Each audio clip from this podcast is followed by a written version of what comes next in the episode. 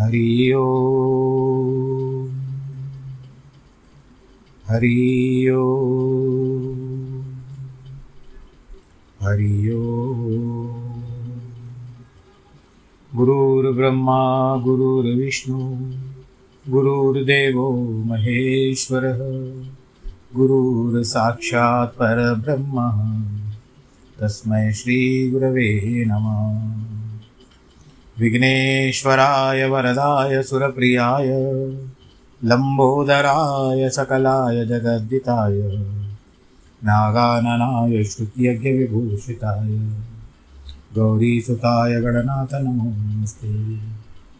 नाहं वसामि वैकुण्ठे, योगिनां हृदयेन च मद्भक्तां यत्र गायन्ति, तत्र तिष्ठामि नारद। जिस घर में हो आरती, चरण कमल चितलाय तहाँ हरि वासा करे, ज्योत अनंत जगाए। जहाँ भक्त कीर्तन करे, बहे प्रेम दरिया। तहाँ हरि श्रवण करे, सत्यलोक से आए। सब कुछ दीना आपने, भेंट करूँ क्या ना? नमस्कार की भेंट लो। जोड़ू मैं दोनों हाथ जोड़ू मैं दोनों हाथ जोड़ू मैं दोनों हाथ शान्ताकारं बुधशयनं पद्मनाभं सुरेशं, विश्वाधारं गगनसदृशं, मेघवर्णं शुभाङ्गं लक्ष्मीकान्तं कमलनयनं योगिविरदानगम्यं वंदे विष्णुं भगवयहरं सर्वलोकैकनाथं मङ्गलं भगवान् विष्णु मङ्गलं गरुडध्वज मङ्गलं पुण्डरीकाक्ष मङ्गलाय स्तनोहरि। सर्वमङ्गलमाङ्गल्ये शिवे सर्वार्थसाधिके शरण्ये त्र्यम्बके गौरी। नारायणी नमोऽस्तु ते नारायणी नमोऽस्तु ते नारायणी नमोऽस्तु ते काशी विश्वनाथ गंगे हर हर महादेव शंभो, काशी विश्वनाथ गंगे। हर हर महादेव शंभो, हर हर महादेव शंभो, हर हर महादेव शंभो। हर हर महादेव शंभो, हर हर महादेव शंभो। काशी विश्वनाथ गंगे, हर हर महादेव शंभो। काशी विश्वनाथ गंगे हर हर महादेव शंभो, हर हर महादेव शंभो। बोलो शंकर भगवान की जय। प्रिय भक्तजनों, आइए सप्ताह के दूसरे वार, जिसको बुधवार कहते हैं। बुद्ध यानी बुद्धिदायक, सद्बुद्धिदायक। बुद्ध यानी भगवान दिन, गणेश जी का पूजन होता है। ऐसे लोग कहते हैं कि विष्णु जी का भी पूजन बुधवार के दिन कुंडली में होता है, जन्म पत्री जिसकी होती है ना तो जिसके किसी भी भाव में शुक्र और बुद्ध साथ हो तो लक्ष्मी नारायण योग बन जाता है। शुक्र का अर्थ लक्ष्मी और बुद्ध का अर्थ विष्णु भगवान। तो ये ज्योतिष मत है। बुद्ध, ऐसा भी कहा गया है कि जो दस अवतारों में से बुद्ध, भगवान जी जो थे, नारायण जी का दसवां अवतार बुद्ध का है। परंतु ऐसा भी कहा गया है कि वो गौतम बुद्ध का नहीं है। क्योंकि बोधि वृक्ष के नीचे उनको बुद्ध, बोध हुआ था, इसी कारण बुद्ध हुए, ऐसे मैंने सुना है। और देखो, हम हम भी तो उन अवतारों के समय थे नहीं। हरि अनंत हरि कथा भागवत के अनुसार संत थे बुद्ध, और उन्होंने राक्षसों को मोह माया में डाल करके उनसे शुभ कर्म जो भी करना चाहते थे, उनसे रुकवा दिया कि किनके पाप बढ़े तो दसवें अध्याय की, दसवें अध्याय भगवान जी का वहाँ पर माना गया और बुद्ध जो है, अगर नवग्रहों के हिसाब से अगर हम मानते हैं तो नवग्रहों में बुद्ध जो है, वो चंद्रमा के पुत्र है। तो इसकी कथा थोड़ी विपरीत है। श्रीमद् भागवत के नवम स्कंद में आती है। तो आज बुधवार के हिसाब से ऐसे मैंने विचार अपने व्यक्त किए विचार व्यक्त किए, और आप ज्ञान इसका प्राप्त कर सकते हैं, याद रख लीजिए। चलिए, भगवान भोलेनाथ जी के चरणों का ध्यान करते हुए आपकी कथा के प्रसंग को आगे बढ़ाते हैं। भगवान शिव के प्रति श्रद्धा, भक्ति, आवश्यकता का प्रतिपादन, शिव धर्म के चार पादों का वर्णन, पाद होते चार वर्ग। चार हिस्से। एवं ज्ञान योग के साधनों तथा शिव धर्म के अधिकारियों का निरूपण। शिव पूजन के अनेक प्रकार एवं अनन्य चित्त से भजन की महिमा। अब श्री कृष्ण जो है, उपमन्यु के समक्ष बैठे हुए मंदराचल पर्वत पर, जो शिव पार्वती का संवाद सुन रहे हैं। फिर से उपमन्यु कहते हैं, हे कृष्ण एक समय देवी पार्वती ने भगवान शिव से पूछा, महादेव, जो आत्मतत्व आदि के साधन में नहीं लगे हैं, जिनका अंतकरण पवित्र एवं वशीभूत नहीं है, ऐसे मंदमती मृत्यु लोक के स्वासी, जो यानी धरती पर रहते हैं मृत्यु लोग किसी को कहते हैं, यहीं पर मृत्यु होती है। जीवात्माओं के वश में आप किस उपाय से हो सकते हैं? बिल्कुल नहीं मानते, कुछ नहीं करते। फिर भी आपको अपने वश में कैसे कर सकते आप उनके ऊपर प्रसन्न कैसे रहेंगे? महादेव जी कहते, देवी, यदि साधक के मन में श्रद्धा, भक्ति न हो तो पूजन, कर्म, तपस्या जब आसन आदि, ज्ञान, अन्य साधन से मैं उनके वशीभूत नहीं होता हूँ। अब कई, आप लोग अपनी और नहीं सोचिएगा, परंतु ये चलन है, जब किसी के घर में प्रवेश, गृह प्रवेश होता है, अथवा कोई ऐसा उत्सव होता है जब पंडित जी की आवश्यकता होती है तो उस समय में मेरा यह मत है कि आप उस दिन पूजा का ध्यान दो, पूजा के समय का ध्यान दो, पूजा पे ध्यान दो। पंडित जी पूजा करा जाए, उसके बाद आनंद के साथ आप रात के समय भी आप कुछ कर सकते हो, जिनको बुलाना है न्योता दे सकते हो, या कल पर रखिए। विवाह के समय में भी ऐसे ही होता है। कि विलम्ब से आते हैं, फिर जल्दी जल्दी कराने की करते हैं। मन तो लगता नहीं है। केवल एक वो क्या होता है, औपचारिकता रह जाती है। तो ये सारी बातें होती है कि ध्यान भटका हुआ रहता है, पूजा में मन नहीं लगता। क्योंकि लोग क्या कहेंगे कि ये तो विलम्ब से खुद भी तो आए ना भाई आप लोग। कोई कोई है, समय अनुचित आ जाते हैं, समय उचित आ जाते हैं, समय उचित आ जाते हैं। कई समय अनुचित आते हैं। अब किसको किसको कहें? और आप हमारे लिए दूध देने वाली गाय हो गई। इसके लिए मैं किसी भी प्रकार से आपसे कोई शिकायत नहीं है, न कि मैं कोई टोक रहा हूँ। एक दिल की बात भी बता देता कि आपको ध्यान के बारे में बता रहा हूँ कि यदि ध्यान देना है तो पूजा पे ध्यान दीजिए। पहले आशीर्वाद प्रभु का लीजिए। संसार के सिर्फ़ आशीर्वाद मिलता ही रहेगा तो भगवान जी भी कहते हैं कि मैं उनके वशीभूत नहीं होता हूँ। यदि मनुष्यों की मुझमें श्रद्धा हो तो जिस किसी भी हेतु से मैं उनके वश में होता हूँ तो फिर वह होता है मेरा दर्शन स्पर्श पूजन एवं मेरे साथ संभाषण भी कर सकता है। इतना मैं उनके समक्ष चला जाता हूँ इनका इन, इतना उनके साथ हो जाता हूँ कि यदि वे चाहे तो मुझसे बात भी कर सकते हैं। बोलो शंकर भगवान की जय। इसके लिए मुझे वश में करना चाहिए उसे पहले मेरे प्रति श्रद्धा होनी चाहिए। श्रद्धा ही स्वधर्म का हेतु है। और वही इस लोक में वर्णाश्रमी पुरुषों की रक्षा करने वाली है। वर्ण का अर्थ चार वर्ण चार आश्रम जो मानव अपने वर्णाश्रम के धर्म के पालन में लगा रहता है, उसी की मुझमें श्रद्धा होती है। दूसरों की नहीं, वर्णाश्रमी पुरुषों के संपूर्ण धर्म वेदों से सिद्ध है। पूर्व काल में ब्रह्मा जी ने मेरी आज्ञा लेकर उनका वर्णन किया था। ब्रह्मा जी का बताया हुआ वह धर्म अधिक धन द्वारा साध्य है तथा अनेक प्रकार के क्रियाकलाप से युक्त होता है।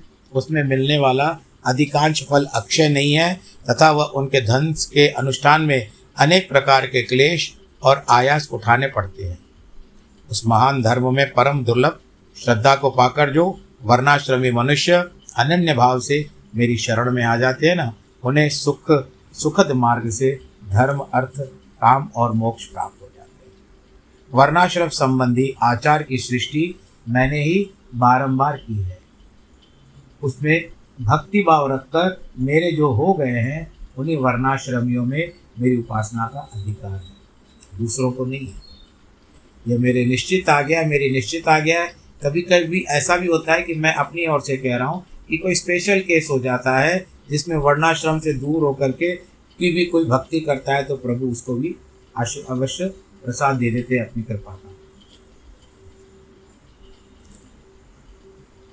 परंतु दिखाने के लिए और करने के लिए और का नहीं रखना चाहिए और भगवान जी कहते हैं, मेरी आज्ञा के अनुसार धर्म मार्ग से चलने वाले वर्णाश्रमी पुरुष मेरी शरण में आकर मेरे कृपा प्रसाद से मल और माया आदि पाशों से मुक्त हो जाते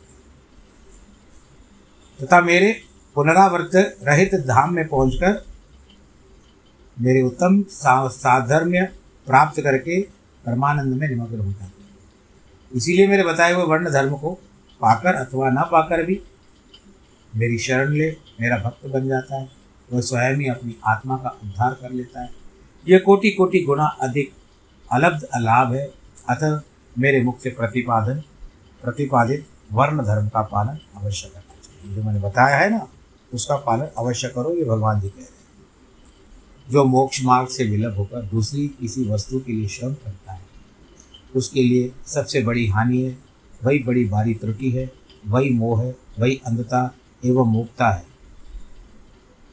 देवेश्वरी, मेरा जो सनातन धर्म है वह चार चरणों में युक्त बताया गया है उन चरणों के नाम क्या है? ज्ञान, क्रिया, चर्या और योग। पशुपाश और पति का ज्ञान ही ज्ञान कहलाता है। गुरु जी के अधीन जो विधि पूर्वक षड दशोधन का अर्थ किया, उसे क्रिया कहते हैं। मेरे द्वारा विहित वर्णाश्रम प्रयुक्त जो मेरे पूजन आदि धर्म है, उनके आचरण का नाम चर्या है। जैसे आपके, आपकी दिनचर्या, ऐसे सुनता है, सुना है ना आपकी एक्टिविटी प्रतिदिन आपकी how is your day's activity तो चर्या का अर्थ होता है कि एक्टिविटी मेरे बताए हुए मार्ग से। देखो, अंग्रेज़ी जितनी भी आती है, हम समझते हैं, आप इससे ज़्यादा जानते होंगे। मेरे बताए हुए मार्ग से ही मुझमें सुस्थिर अभाव से चित्त लगाने वाले साधक के द्वारा जो अंतकरण की अन्य वृत्तियों का निरोध किया जाता है। उसी को योग कहते हैं। निरोध का अर्थ होता है रोकना। चित्त को निर्मल एवं प्रसन्न बनाना। अश्वमेध यज्ञों के समूह में श्रेष्ठ है, क्योंकि वह मुक्ति देने वाला है। विषय भोग की इच्छा रखने वाले लोगों के लिए मन प्रसाद दुर्लभ है। आपने सामान्य रूप से, हम विचार फिर से करते हैं कि सामान्य रूप से आपने मंदिरों में प्रसाद लेते हुए देखा था। परंतु कभी प्रभु का मन प्रसाद पाया है आपने? भगवान का भोग लगा तो आपको मिल गया, अमृत है। परंतु मन प्रसाद प्राप्त हुआ। है यानी उस प्रसाद को खा करके आपको कभी तृप्ति हुई है? और कहते हैं कि आपका स्वीकार हुआ तो एक कण भी श्रद्धा से दिया हुआ, एक कण भी स्वीकार हो जाता है और बिना श्रद्धा के दिया हुआ, आप मन के मन भी दे दो, अस्वीकार हो जाता है। लौटा दिया जाता है। जिसने यम और नियम के द्वारा इंद्रिय समुदाय पर विजय प्राप्त कर लिया है, उस विरक्त पुरुष के लिए योग को सुलभ बताया जाता है। योग पूर्व पापों को हर लेने वाला है। वैराग्य से ज्ञान होता है और ज्ञान से योग होता है। योग योग्य पुरुष पतित हो तो भी मुक्त हो जाता है, इसमें संशय नहीं। सब प्राणियों पर दया करनी चाहिए। सदा अहिंसा धर्म का पालन सबके लिए उचित है। ज्ञान का संग्रह भी आवश्यक है। सत्य बोलना, चोरी से दूर रहना, ईश्वर और परलोक पर विश्वास रखना, भगवान जी कहते हैं, मुझमें श्रद्धा रखना। क्योंकि अब निकल जाएगा मुझमें श्रद्धा रखना तो आप लोग समझो कि कथा में वर्णन आ रहा है। और बीच बीच में आपसे थोड़ा सा कुछ मनोरंजक बातें करने आनंद आता है। इंद्रियों को संयम में रखो। वेद शास्त्रों को पढ़ना, पढ़ाना, यज्ञ करना, कराना, मेरा चिंतन करना, ईश्वर के प्रति अनुराग रखना, सदा ज्ञानशील होना, ब्राह्मणों के लिए नितांत आवश्यक। जो ब्राह्मण ज्ञान योग की सिद्धि के लिए सदा इस प्रकार उपयुक्त धर्मों का पालन करता है, वह शीघ्र ही विज्ञान पाकर योग की को भी सिद्ध कर लेता है। ज्ञानी पुरुष ज्ञानाग्नि के द्वारा इस कर्ममय शरीर को क्षण भर में दग्ध करके मेरे प्रसाद से योग का ज्ञाता होकर कर्म बंधन से छुटकारा पा जाता है। कौन नहीं चाहेगा कर्म बंधन से छुटकारा परंतु ऐसे नहीं है कि आपको तुरंत कर्म बंधन से छुटकारा मिलेगा। आपका पूर्व जन्म का किया हुए कर्म जो भी है, उसको पाई पाई चुकाना है। मैंने जैसे सुना है सूरदास जी के बारे में सुना हुआ है, आपको, आपके साथ साझा कर रहा हूँ। सूरदास जी का तो बहुत कुछ वर्णन है, परंतु सूरदास जी भगवान श्री कृष्ण के भक्त होते थे और भगवान की छवि सदैव अपने हृदय में रखते थे। देखने में आँखें तो नहीं थी, परंतु हृदय में भगवान को सदैव प्रत्यक्ष रूप से देखते थे। भगवान जी की गतिविधि को देखते थे। कि भगवान जी अब कहाँ जा रहे हैं, किस भक्त के पास जा रहे हैं, क्या कर रहे हैं, किस देवता से या किस देव किस दैत्य से युद्ध कर रहे हैं। सारा उनके पास होता था, लेखा जोखा। एक प्रकार से फ़ाइल बताइए। बहुत वृद्ध हो चुके थे। अतिसार का रोग हो गया। मुझे किसी संत ने यह बात अतिसार का रोग यानी जिसको लूज मोशंस कहते हैं। परंतु उनको करने वाला कोई नहीं था। परंतु सूरदास जी देखते थे कि जब भी मुझे कष्ट होता है, उस समय कोई छोटा सा बालक आता है। और उसके पश्चात वो आकर के मेरी सेवा करता है, मुझे स्वच्छ करता है, फिर मुझे आनंद के साथ बिठाता है। और उसके कोमल हाथ मुझे लगते हैं तो मुझे न जाने क्या अनुभूति होती है। परंतु मैं तो जानता हूँ कि ये नारायण, मेरा कृष्ण है नारायण। एक दिन जब वैसे ही उनको कष्ट हुआ तो वैसे ही उनकी अनुभूति हुई कि वही बालक है और सेवा कर रहा है, मुझे स्वच्छ कर रहा है।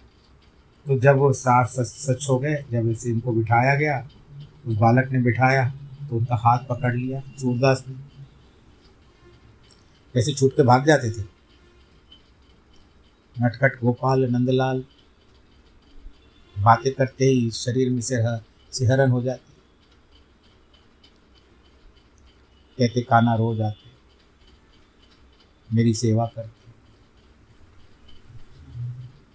पर मैं क्या करूँ? पराधीन हूँ। कुछ नहीं कर पाता। इतने कष्ट में मुझे देख रहे हो आकर के मेरी सेवा भी कर रहे हो। मैं तुम्हारा उपकार कैसे चुकाऊं?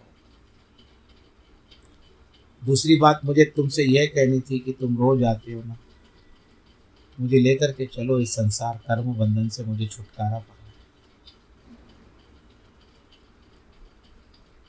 आवाज़ आई, सूरदास, ले जाने को लिए मैं तुझे अभी इसी क्षण भी ले जा सकता इस क्षण भी तुझे ले जा सकता परंतु मैं नहीं चाहता कि मैं तुझे अभी ले जाऊँ। इसका कारण क्या है? यदि मैं तुझे ले गया तो तेरे बाकी बचे हुए कर्म जो है ना, वो बच जाएँगे। इसके लिए फिर क्या होगा कि तुझे फिर से संसार में आना होगा।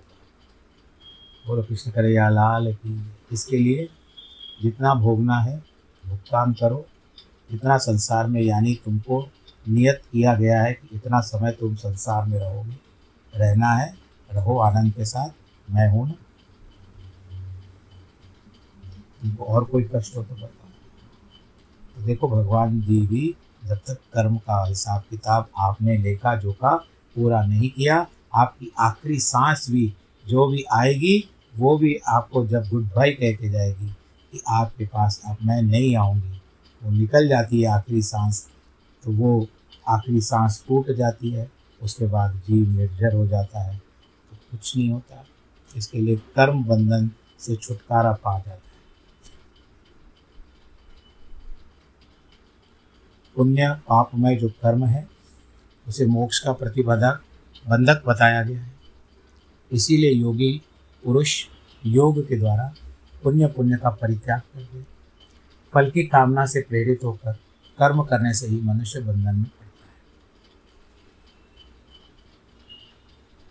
केवल कर्म करने मात्र से नहीं, अतः कर्म के फल को त्याग देना चाहिए। ये भगवान भोलेनाथ माता पार्वती को कहते हैं, पहले कर्म कर्ममय यज्ञ द्वारा बाहर मेरी पूजा करके फिर ज्ञान योग में तत्पर हो साधक योग का अभ्यास करें। साधक योग का अभ्यास करें। साधक योग अलग नहीं होता है। साधक जो कर रहा है, वो योग का अभ्यास करे कर्म यज्ञ से मेरे यथार्थ स्वरूप का बोध प्राप्त हो जाने पर ही जीव योग मुक्त हो, मेरे यजन से विरत हो जाते उस समय वे मिट्टी, पत्थर और स्वर्ण में भी संभाव रखते आज न जाने फिर एक बात याद आ गई, हो सकता है कई बार बताया भी एक बार एक दंपति थे, उन्होंने विचार किया कि हमारी आयु हो चुकी है क्यों ना हम सब कुछ अपना बांट करके, बच्चों को दे करके हम बानप्रस्थ हो जाए। वन में चले जाएँ वह आनंद के साथ रहें। पत्नी भी मेधावी थी, उन्होंने मान लिया। कहते, ठीक है, सब कुछ अपने बच्चों को दे दिया और दे देने के पश्चात वो दोनों जाकर के जंगल में रहे। खुशी खुशी तो भाग गए, चले गए। लेकिन वहाँ पर उनको पेट तो बोलेगा ना, भाई, तुमने छोड़ा है पर मैं, मुझे तो कुछ दो। तो फिर दोनों ने विचार किया, कहते, ये जो लकड़ी है ना, पेड़ों से गिरी हुई, हम इनको इकट्ठा करेंगे रोज़ जा करके गाँव में बेच करके आएँगे। यदि कोई सीधा सामान देगा उसके बदले में तो हम उसका सीधा सामान का अन्न बना करके खा लेंगे। और दूसरा यदि कोई धन भी देता है तो उससे भी हम अन्न लेकर के उस दिन का गुजारा कर लेंगे। परंतु धन रखेंगे नहीं क्योंकि धन का संग्रह तो अभी रखना नहीं है। हमने सब छोड़ दिया है। ऐसा कर दिया और करने के पश्चात क्या होता है? आ, बहुत सुचारू रूप से इन दोनों का जीवन यापन होने लगा। वो उस समय की बात है। अभी आप लोग वन में नहीं जाइएगा, मैं भी ऐसी मज़ाक कर रहा हूँ।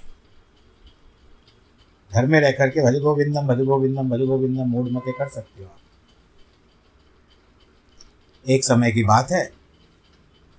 पतिदेव जो थे, सर के ऊपर लकड़ियों का गट्ठर रख करके निकल पड़े। पत्नी भी पीछे पीछे और दोनों साथ निकलते थे, भाई। क्यों वो क्या करती, वो भी निकल जाती थी। तो सर पे लकड़ी का गट्ठर है और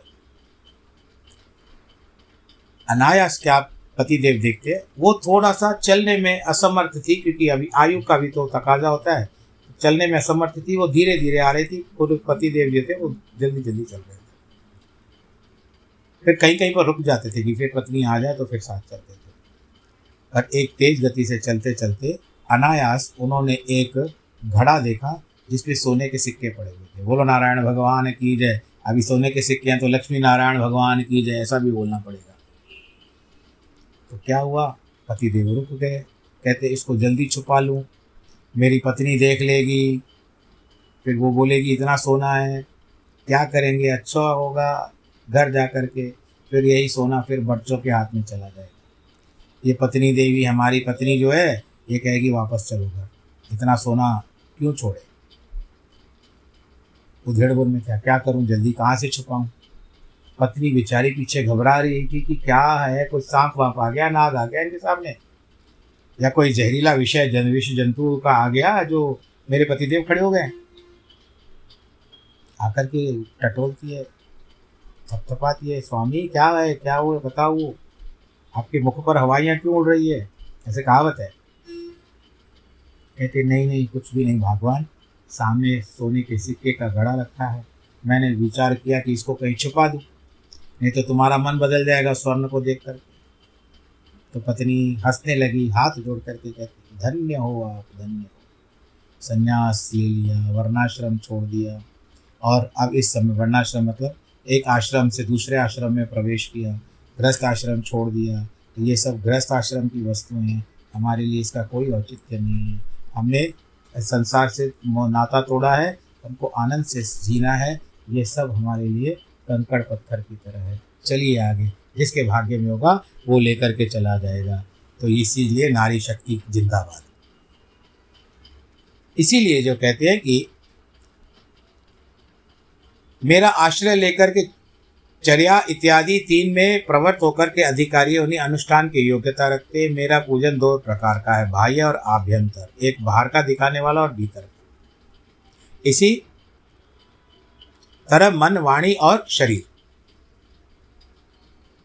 इन त्रिविध साधनों के भेद से मेरा भजन तीन प्रकार का माना गया है। आज एक देखो बाह्य और अभ्यंतर का, एक घंटा पहले मैं ऐसे ही विचार कर रहा था।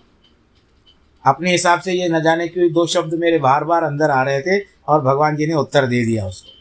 मन में एक जो बात थी, वही कहाँ पर रुकती है वो बात? आ, एक घंटा पहले ही इस बात का मेरे अंदर विचार आ रहा था, परंतु तो आज भगवान जी ने उत्तर दिया। बोलो, शंकर भगवान, इतना मन प्रसन्न हो रहा है, गदगद हो रहा है कि कुछ मैं वखान नहीं कर सकता। इन त्रिविध साधनों के भेद से मेरा भजन तीन प्रकार का माना गया है। तप, कर्म, जप, ध्यान और ज्ञान। ये मेरे भजन पाँच स्वरूप के हैं। अतः साधु पुरुष उसे पाँच प्रकार का भी कहते हैं। मूर्ति आदि में जो मेरी पूजा करता है, फिर दूसरे लोग जान लेते हैं, वह बाह्य पूजन और भजन कहा जाता है, तब वही पूजन भजन मन के द्वारा होने से केवल अपने ही अनुभव का विषय होता है। तब आभ्यंतर कहलाता है, मुझे लगा हुआ चित्त ही मन कहलाता है। सामान्यतः मन मात्र को वह मन ही नहीं कहा गया है। इसी तरह जो वाणी मेरे नाम से जप और कीर्तन में लगी हुई है, वही वाणी कहलाने योग्य है। दूसरी नहीं, और वो जो शास्त्र में बताए हुए त्रिकुंड आदि चिन्हों से अंकित है, निरंतर मेरी सेवा पूजा में लगा हुआ आता है, वह वही शरीर दूसरा नहीं है। हे देवी, पंचाक्षर मंत्र की आवृत्ति, प्रणव का अभ्यास तथा रुद्राध्याय आदि बारंबार पाठ जब कहा जाता है। वेदाध्यन देवी, पूर्व पूर्व वासनावश बाह्य अथवा आभ्यंतर, जिस पूजन मन का अनुराग हो, उसी में दृढ़ निष्ठा रखना चाहिए। बाहरी पूजन से आभ्यंतर पूजा सौ गुना अधिक हो जाती है, श्रेष्ठ हो जाती है, क्योंकि उसमें दोषों का मिश्रण नहीं होता। प्रत्यक्ष दिखने वाला दोष भी वही संभावना नहीं रहती है। भीतर की शुद्धि को ही शुद्धि समझनी चाहिए। बाहरी शुद्धि को शुद्धि नहीं कहते हैं। जो आंतरिक शुद्धि से रहते हैं, वो बाहर से शुद्ध होने पर भी अशुद्ध होते हैं। इसी कारण मैं तो सदा ही कृत्य कृत्य एवं पवित्र हूँ। मनुष्य मेरा क्या करेंगे? उनके द्वारा किए गए ये बाहर के जो कर्म हैं, अभ्यंतर पूजन के द्वारा भाव प्रेम से उसी में ग्रहण करता हूँ। क्रिया का एकमात्र आत्मा भाव है, वही मेरा सनातन धर्म है। मन, वाणी और कर्म के द्वारा भी कहीं भी किंचन मात्र फल की इच्छा न रख कर की क्रिया करनी चाहिए। फल का उपदेश रखने से मेरा आश्रय लघु हो जाता है।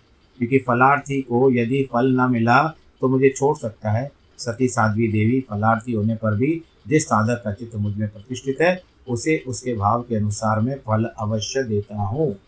तो ये बात है, जिन्होंने अपने चित्त को मुझमें समर्पित कर दिया है, अतएव जो मेरे अनन्य भक्त हैं, वो महात्मा पुरुष हैं और वो मेरे धर्म के अधिकार हैं, उसमें आठ लक्षण बताए गए हैं।